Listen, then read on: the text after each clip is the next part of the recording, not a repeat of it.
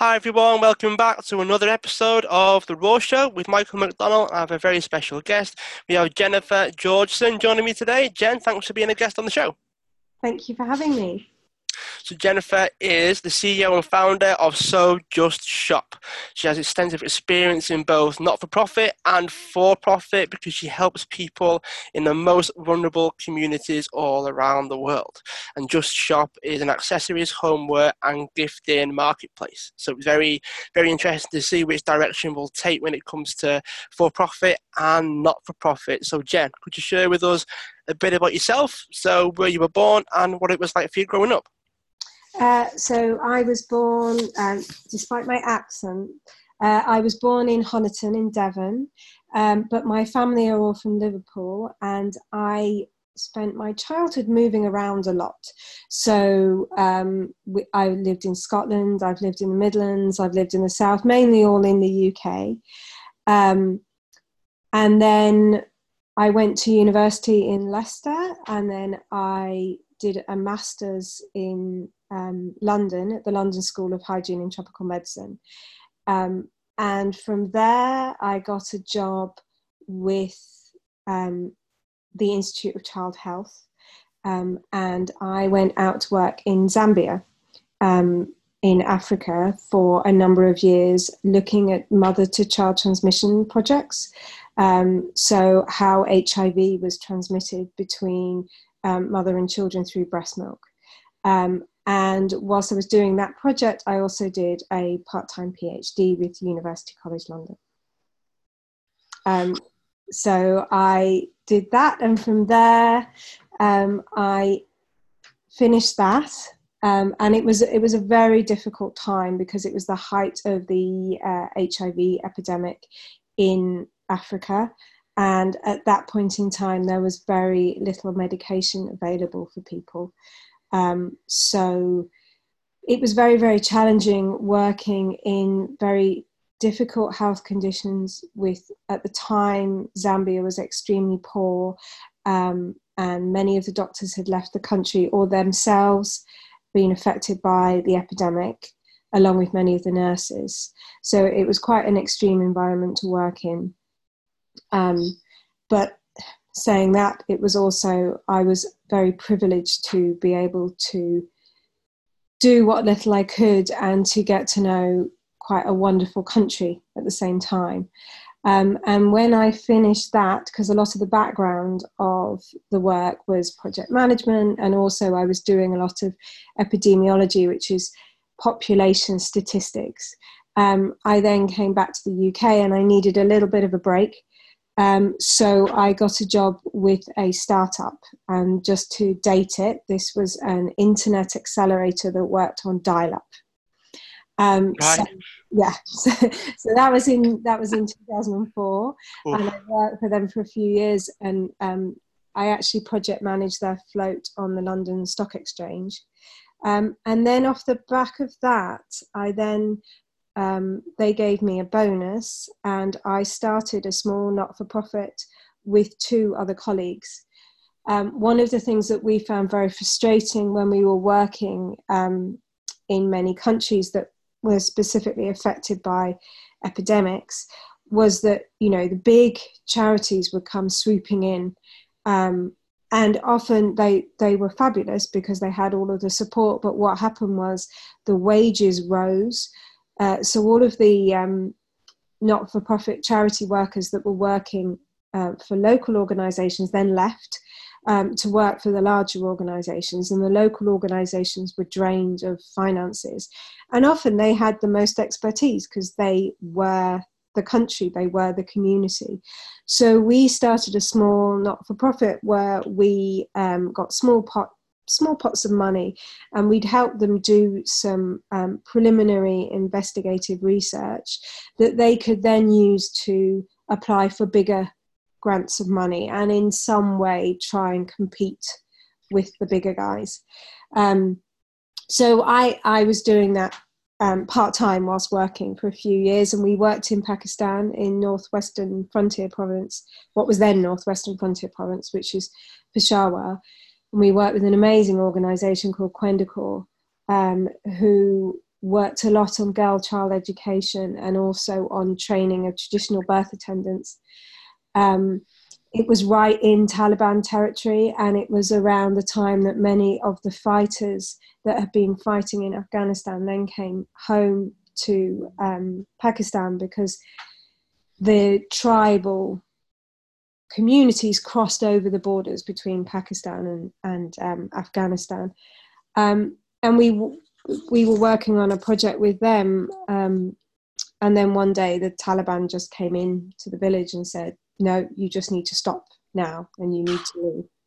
Yeah. Uh, so understand, I, mean, I wasn't there. This was the amazing women on the ground that do all this work. So right. they left. So we, we stopped working in Pakistan. uh, but we had an ongoing, a long project ongoing in India, in, in the slums of Mumbai, looking at prevention of early childhood malnutrition. Um, and in the meantime, I got a job with the Clinton Foundation in India. So I was a program director for them there. Um, and one of the reasons I worked with the Clinton Foundation is when I was in Zambia to treat HIV cost around $100 a month. So even if you were middle class, it was really quite unaffordable.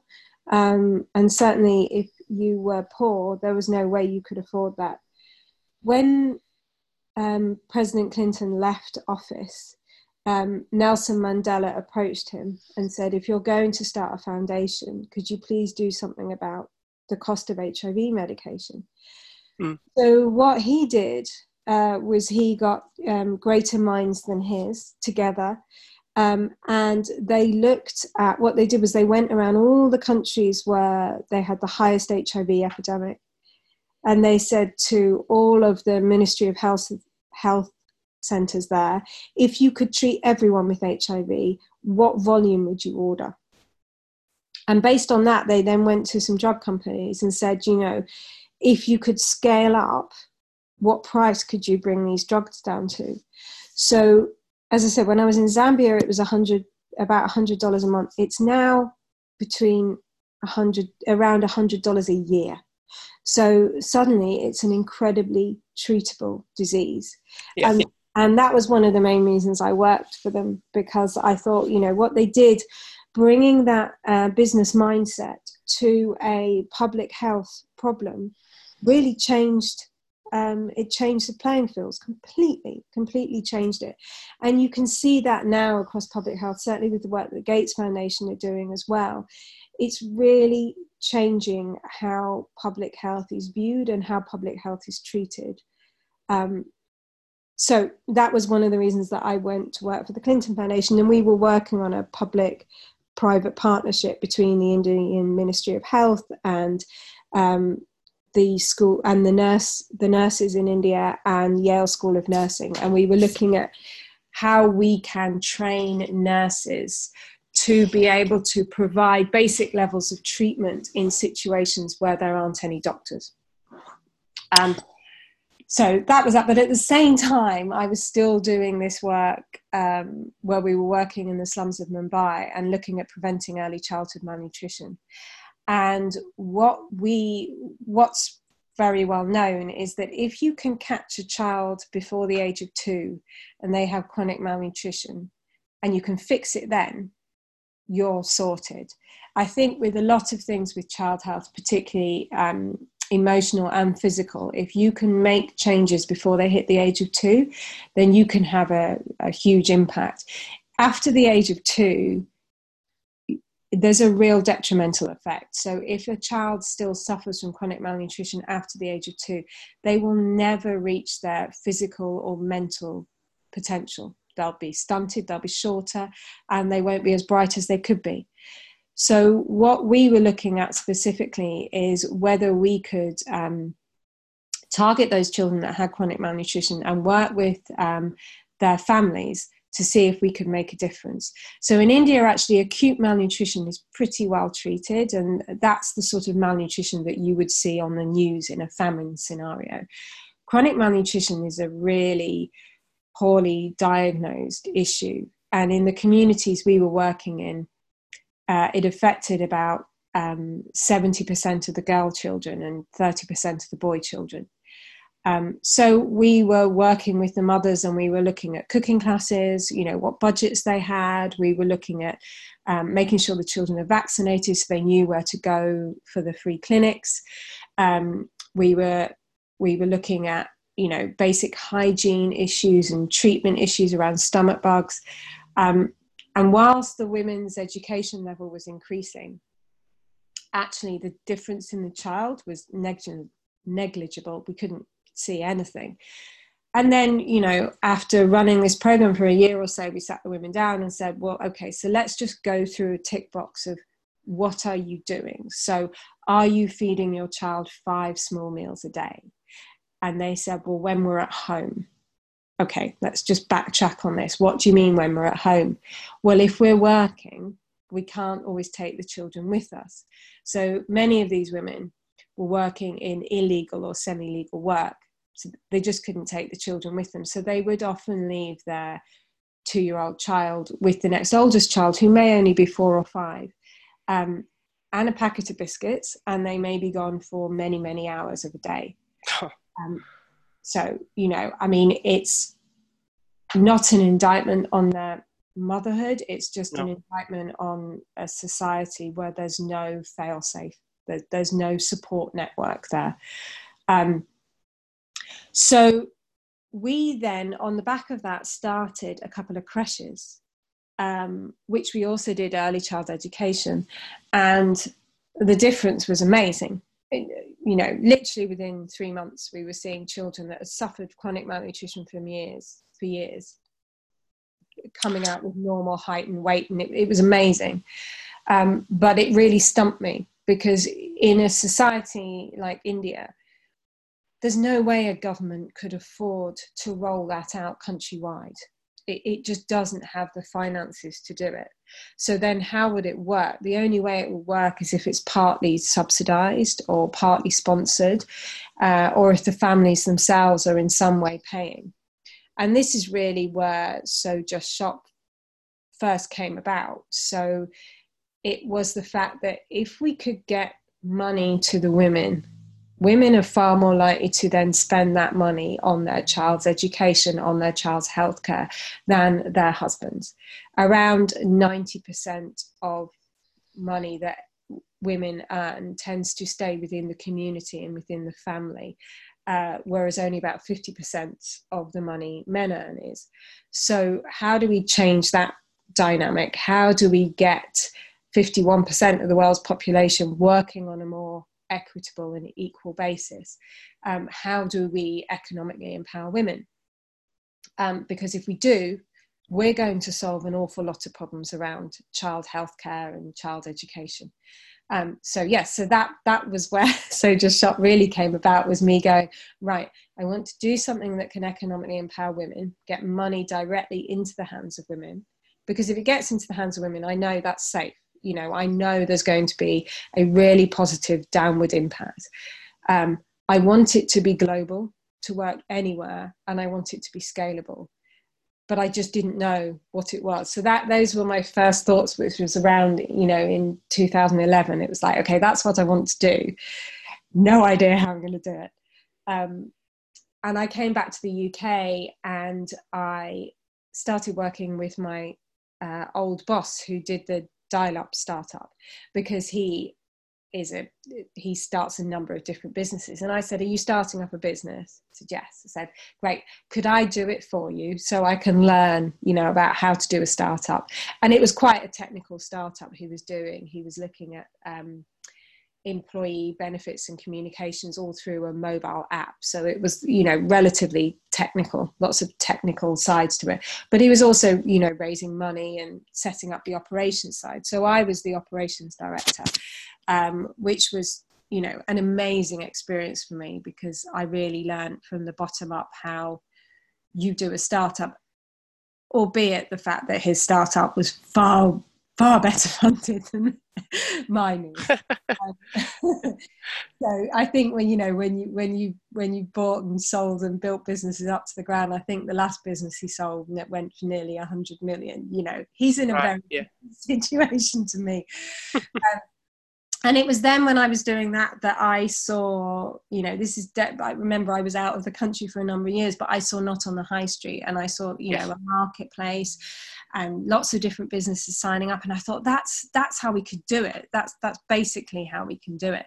Um, most women, wherever they are in the world, um, no matter how impoverished and how little education, generally have some form of handicraft skills and not only that but often these handicraft skills are much undervalued and they're not known about um, and they and if we could work with them to incorporate those traditional skills but give it a contemporary edge then we could have a really nice audience for the products. They'll sell them directly to an international market, which means the markups they'll get for the products will be a lot, lot more. Um, and you know, the international market would be seeing a whole range of products um, that they wouldn't normally get to look at. So that's really where So Just Shop came about.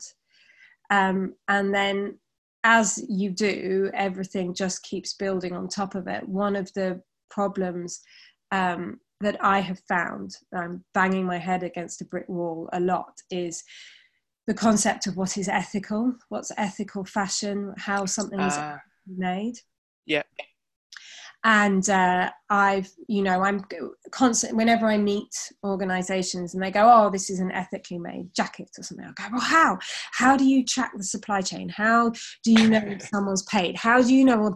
And I'm there with a whole list of questions and they look yes. at me blankly and go, uh, give a pound to charity of every jacket that's sold. It's like, no. no, no, no. That's not good enough. So we face two problems with what we're doing is one, how do we make sure that the supply chain is completely transparent? Um, and it's not just about the women that are working there, but also are we using the right materials? Are they sustainable? Could they be recycled? Could they be reused? I know, you know, do we know the animals are being cared for? So we we make uh, we have pashminas um, that are made by an amazing group of Tibetan refugees in the Himalayas, um, we know specifically which goat the wool comes from. We know how well those goats get looked after, and that's really important to us along with everything else. But also, the important thing for me is if I want this to be scalable, right now i know most of the women-led artisans that we have on board so i know i pretty I, you know we're small enough that i can know they're being paid or if they're not i'll hear about it but if we go to scale which is what we want how are we going to know that one lady in rural madhya pradesh or one lady in you know rural colombia is being paid not just is she being paid but is she being paid a living wage is there no one who's underage working there? Um, are they not being forced to work too many hours? What are the working conditions like? So that's a whole aspect that we're now developing on the technical side, which is to build this transparent supply chain, but also uh, to work with the businesses so we can also know who's being paid, when they're being paid, that they're being consistently paid, that their working conditions are good. Um, and we're using a lot of blockchain technology for that as well. And then the third point is a lot of the women that we work with or we want to work with don't have bank accounts. Ah. So how do you get around that that aspect? So we're yeah. also looking to pay them via mobile phone credits. So just as in the UK, if you are pay as you go and you want to top up, you go down to the news agents and give them ten pounds, and they give you you know 10 pounds worth of credit on your phone somewhere like kenya you can do the opposite so i can pay someone a mobile phone credit and they can go to the shop and the shop will then give them the money out in cash. Oh that's pretty cool. Yeah. So uh, that's um, that's really where, where that's brought you up to date. One of the things that i kind of need to ask i guess mm-hmm. is how did you manage your time when you were doing so many things at once? What sort of strategies did you have to use? Did you have to, you know, balance everything out? Was your diary all over the place? Did you do whatever you could do just at that time and you managed to get everything done? I mean, how how did you cope with everything from doing the startup, working with the Clinton Foundation, and then trying to, you know, try and figure out, you know, everything else? I'm assuming you you, you ate as well. That you had to sort out your own stuff. That you had to sleep as well. I'd imagine you, you know, there were only so many hours in the day. So, what was your like daylight when you tried to manage everything? Well, when I was out in India and I was working with the Clinton Foundation, and we were also doing the not-for-profit, that wasn't too bad. I mean, I quite, I, I probably, you know, I I was working in Delhi. Um, I'd probably fly over to Mumbai, where the project was, every couple of weeks, and you know, I'd I'd work the weekend, and I'd be the Clinton Foundation anyway. That you know how uh, crazy American businesses are. So they, they had expectations that you know quite often I'd be on a conference call either at 4:30 in the morning or at 10:30 at night. So that kind of got me into um, a more flexible way of working, shall we say. Um, I then added the additional complexity as I'm also a single mum. So that's a nice thing, you know, do a startup and be a single mum. It's all good. so, but saying that, you know, the fact that I am a startup and it is my business, it does build in a level of flexibility there. So it means that I can drop my son off to school every morning. Um, and, you know, he's in after school clubs. Um, but, you know, when I pick him up, I can spend time with him till he goes to bed. And then I'll probably work for a couple of hours after that. Um, things that I do always build in though that I have to, I have to, is exercise. Um, so every Wednesday morning after I drop my son off to school, I go and do Pilates. Every Friday, I go and do an hour's tennis because if I am not uh, physically fit, a, you know, we do a lot of trade shows, so I'm lifting boxes all the time. Um, secondly i need it for my own mental well-being because otherwise i don't sleep um, very well. So i do make sure I, that i carve out that time because i think you know looking after my mental and physical health is imperative not just for me and not just for my son but also for the business. Um, in terms of how i fit everything in honestly i don't know some days some days I, I nail it, and some days yeah. like it's I'm so bloody efficient. It's amazing, and I'm like, yeah, I can't believe I've done all this. And other days I just feel like I'm wading and I'm not getting anywhere at all. Um, when I'm having those days, um, and when I look at my inbox and it's over 200 urgent messages to deal with, um, that's when I, what I what I then try and do is uh, I will literally 15 minute task myself. So I will spend half an hour in the morning laying out my diary, and I give myself 15 minutes to do tasks, and I'll literally plan it in my diary um, for the whole day. 15 minute task, so four tasks an hour for you know eight ten hours. Um, that does tend to focus me a lot more, and it and it does tend to help I find. Um, what I struggle with is having the time, giving myself the time to be able to think about the bigger picture. And sometimes I, I, think every startup needs that is that you need to take time, step away from the day to day running and actually think about well, where do I want to be in a year? Where do I want to be in two years? Where do I want to be in five years? Now, I'm great with the financials. I can sit there and rattle off where I want the financials to be in two years and five years. But you have to think about the vision of the business as well. Um, and that I find that I do, I don't prioritize that enough, and it should be. I think it should be.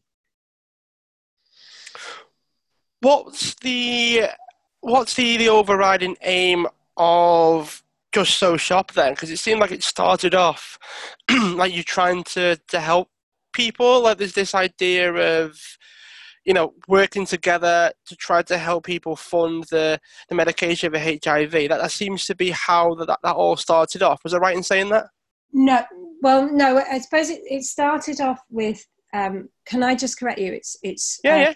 It's so just shop, not. Ah, uh, okay. It's a very English um, thing that people do, and I think it's because of the just so stories, and everybody just has that in their mind. But it's so just shop. Um, it wasn't um, to finance HIV. It was to try and um, if we economically empower women, then the difference it can have on the life of and the health and the education of the children and the community and themselves. So it's really looking at that as an impact. It's trying to get um, women who don't who currently don't have an economic voice in a society to have that voice and have that say where the money is spent because if you get money into the hands of the women they're far more likely to spend it on sending their children to school and on feeding their children decent nutritional food and on accessing healthcare for themselves as well as their children. Um, so that's really the premise of it. Um, so we're an impact business. We are for profit. I mean we're not quite at break even yet, but when we will be, we will be for profit. Um, and that's very important to me because I think as a for-profit business, um, you're a, you're freer to make choices of where you think the best way the business will go. Um, but we are an impact business. So, what that means is that we measure not just the profit we make, but also the impact we have on the community as well. Um, so, you know, we work, many of the businesses we work with have, um, they have many different strings to their bow. So, for example, uh, we've just launched our own brand of jewelry, and in doing that, uh, we've been in quite a special position where we've worked with a partner who has said who said to us, "Well, actually, you know what? Jewelry making is a man's trade and so it's only men that will work on this. And we said well if you want to work with us then actually what we want you to do is to train some women in this trade and to have that apprenticeship and have the women make the jewelry. And they said okay which is amazing. So not yeah. only uh, do we have some beautiful jewelry but we've also taught we've reached out and expanded the skills um, that we've had. So, so these women are now earning more money than they would have done because they've been trained in jewelry making. We've had we had another group that we work with who also do um, education training there, and they they were running literacy projects. And there was one lady um, who was working with them who it used to take her an hour to get to work every day because she couldn't get a bus because she couldn't read the bus signs but she didn't want to ask anyone because she didn't want to admit that she couldn't read.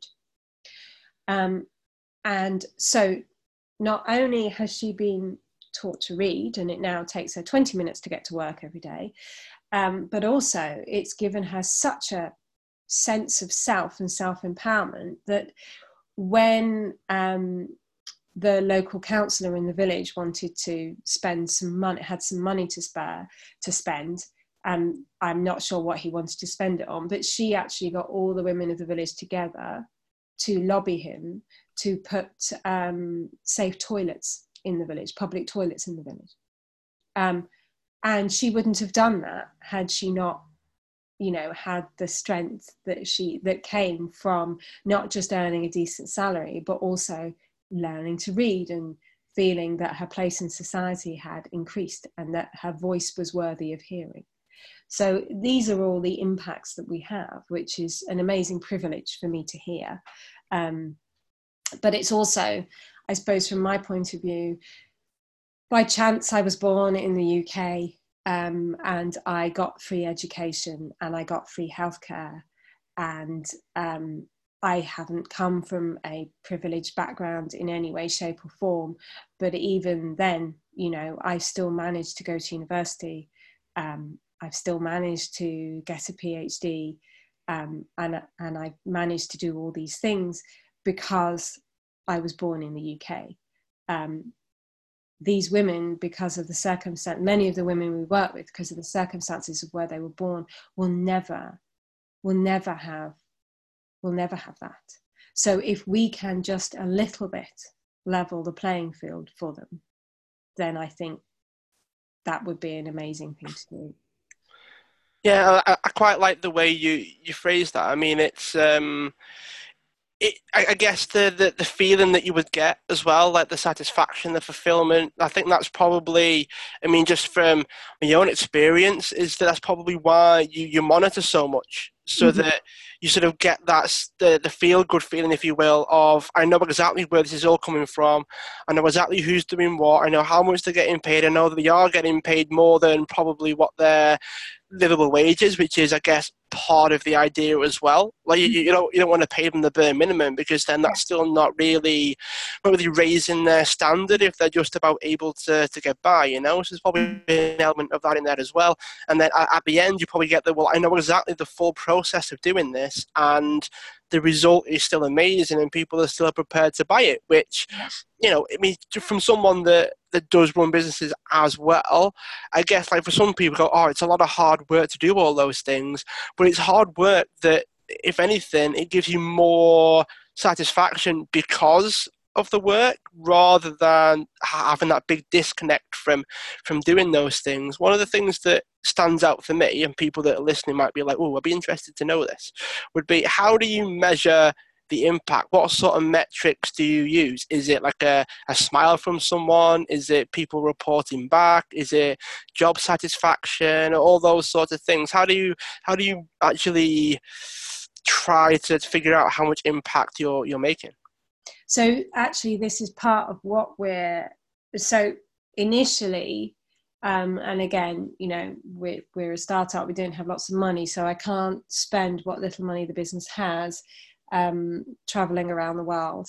Um, so um, initially, a lot of it is just on you know directly asking the women and getting quotes from the women and getting an understanding of where they're working and talking to them.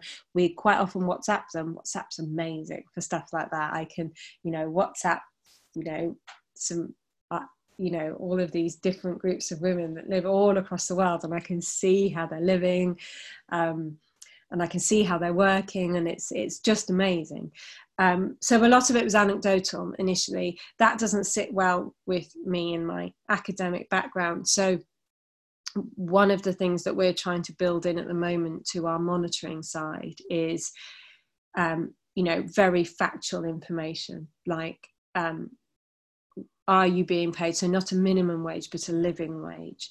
Um, so that's quite important. You know, talk what extracurricular activities are built into the program.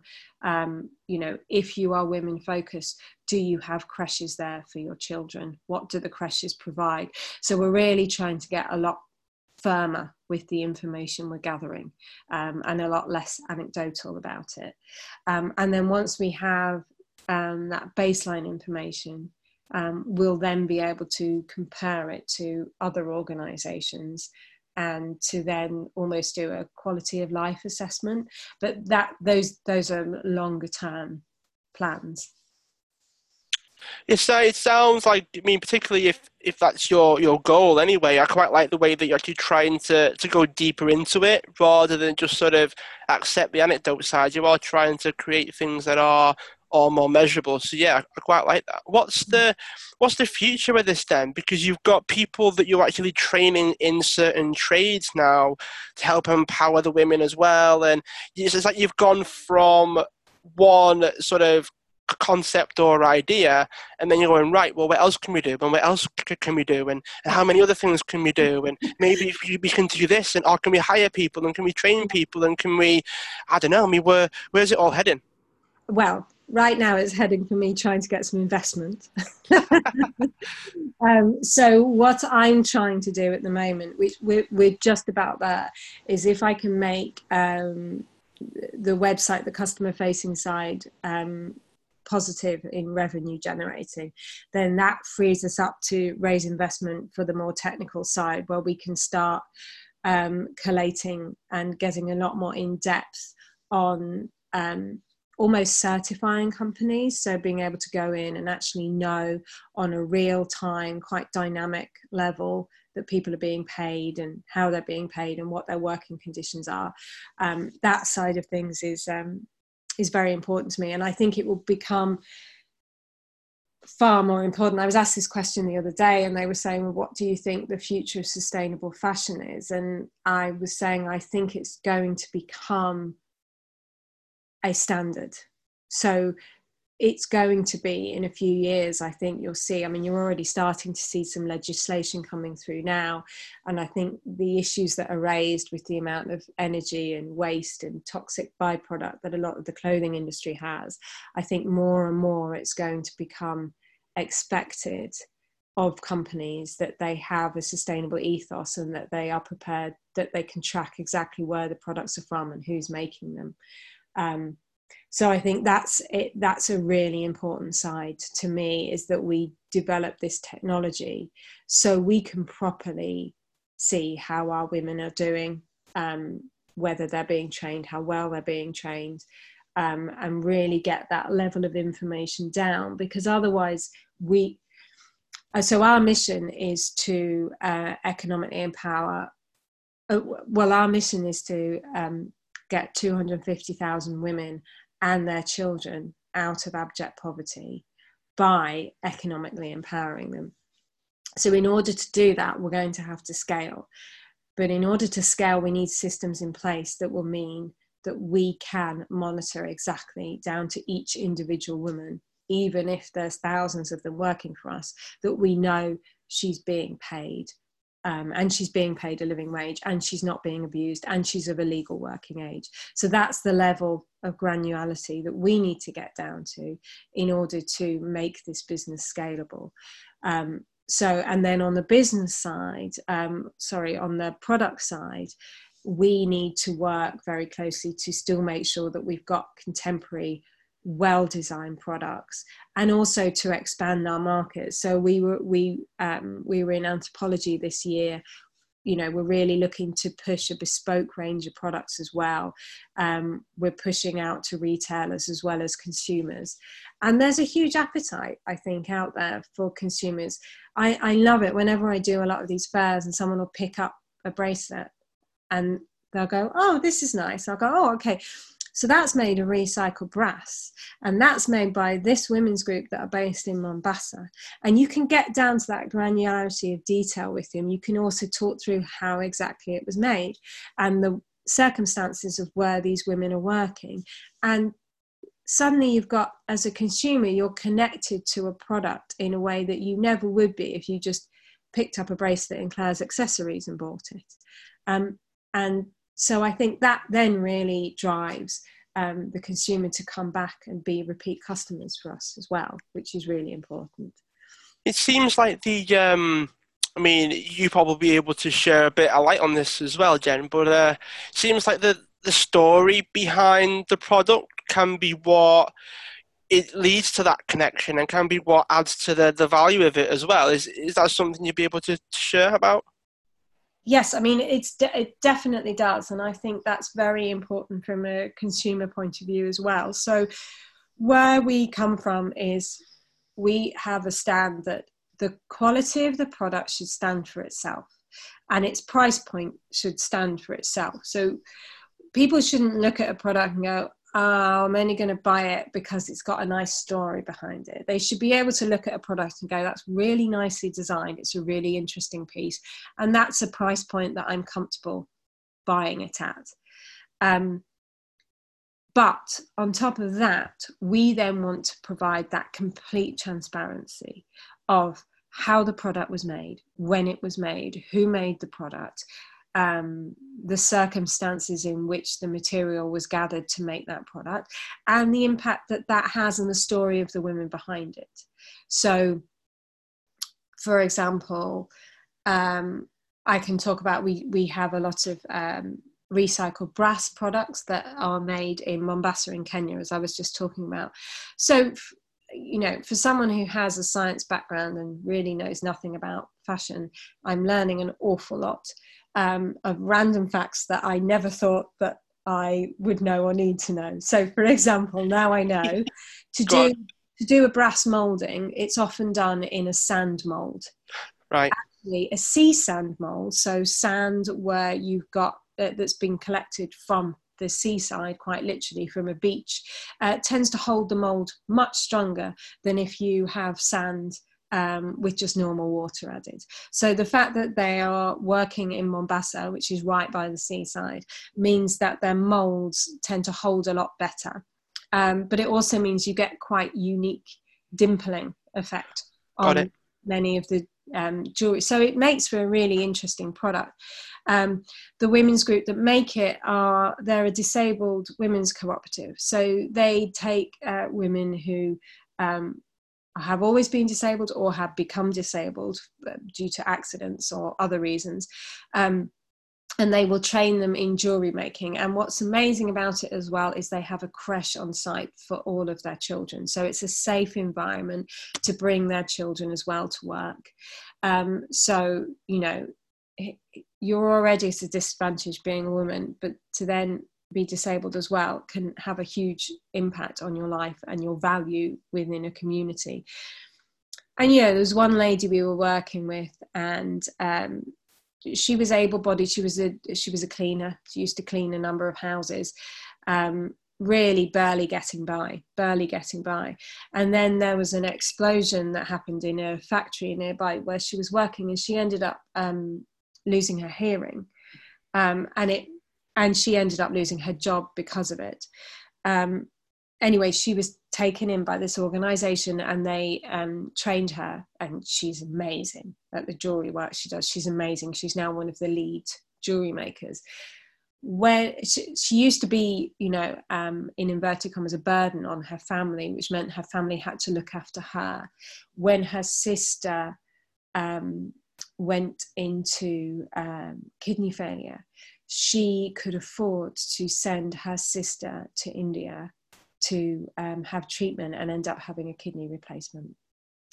Um, so oh, she nice. was in a position where she could barely even feed herself yep. to being able to send her sister for emergency medical treatment.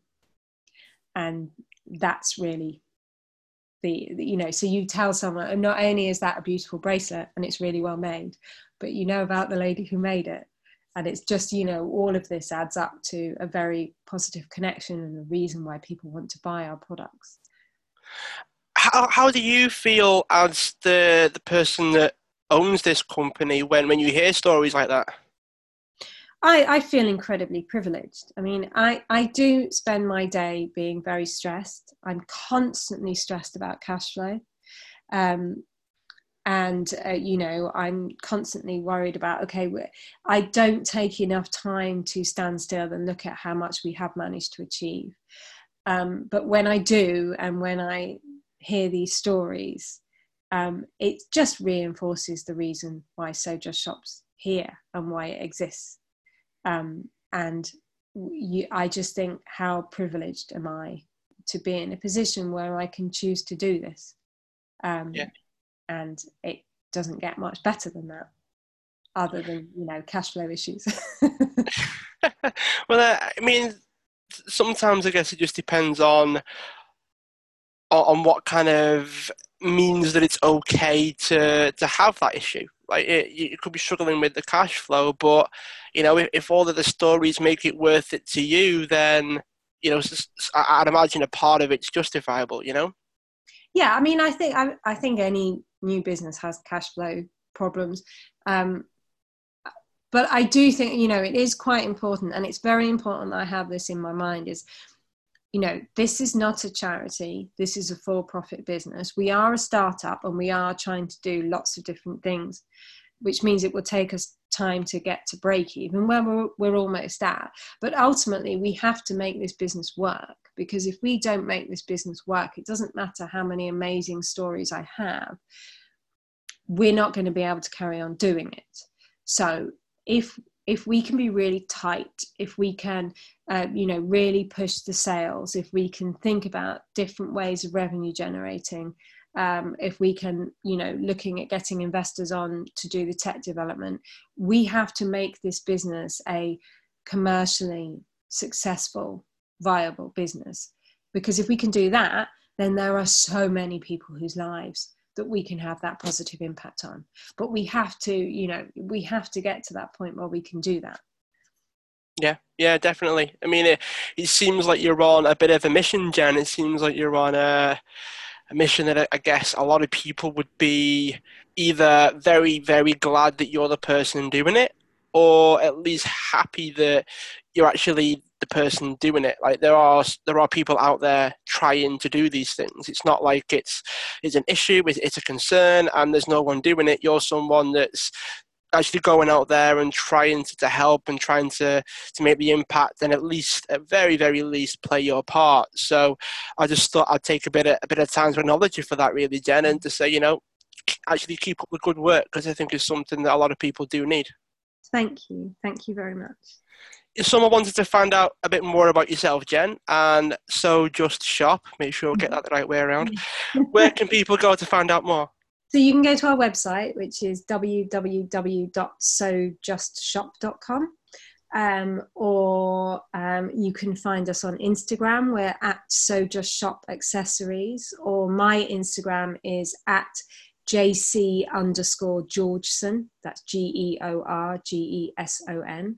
Um, and you can contact us through the website and sign up for our mailing list as well. So we send out emails every couple of weeks and we talk about the products, but we also talk about the business and we also talk about the women who make the products as well. So they're nice little stories to get in your inbox.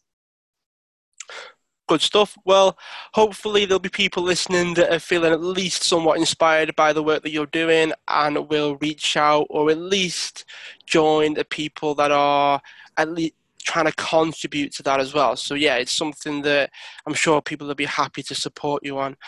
One last question for you, just before we go, Jen, and I ask all my guests this. So we've had funny answers to serious answers to answers that have completely nothing really to do with what we've spoken about.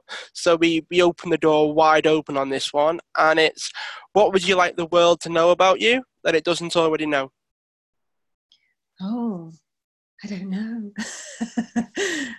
I, haven't thought, about that.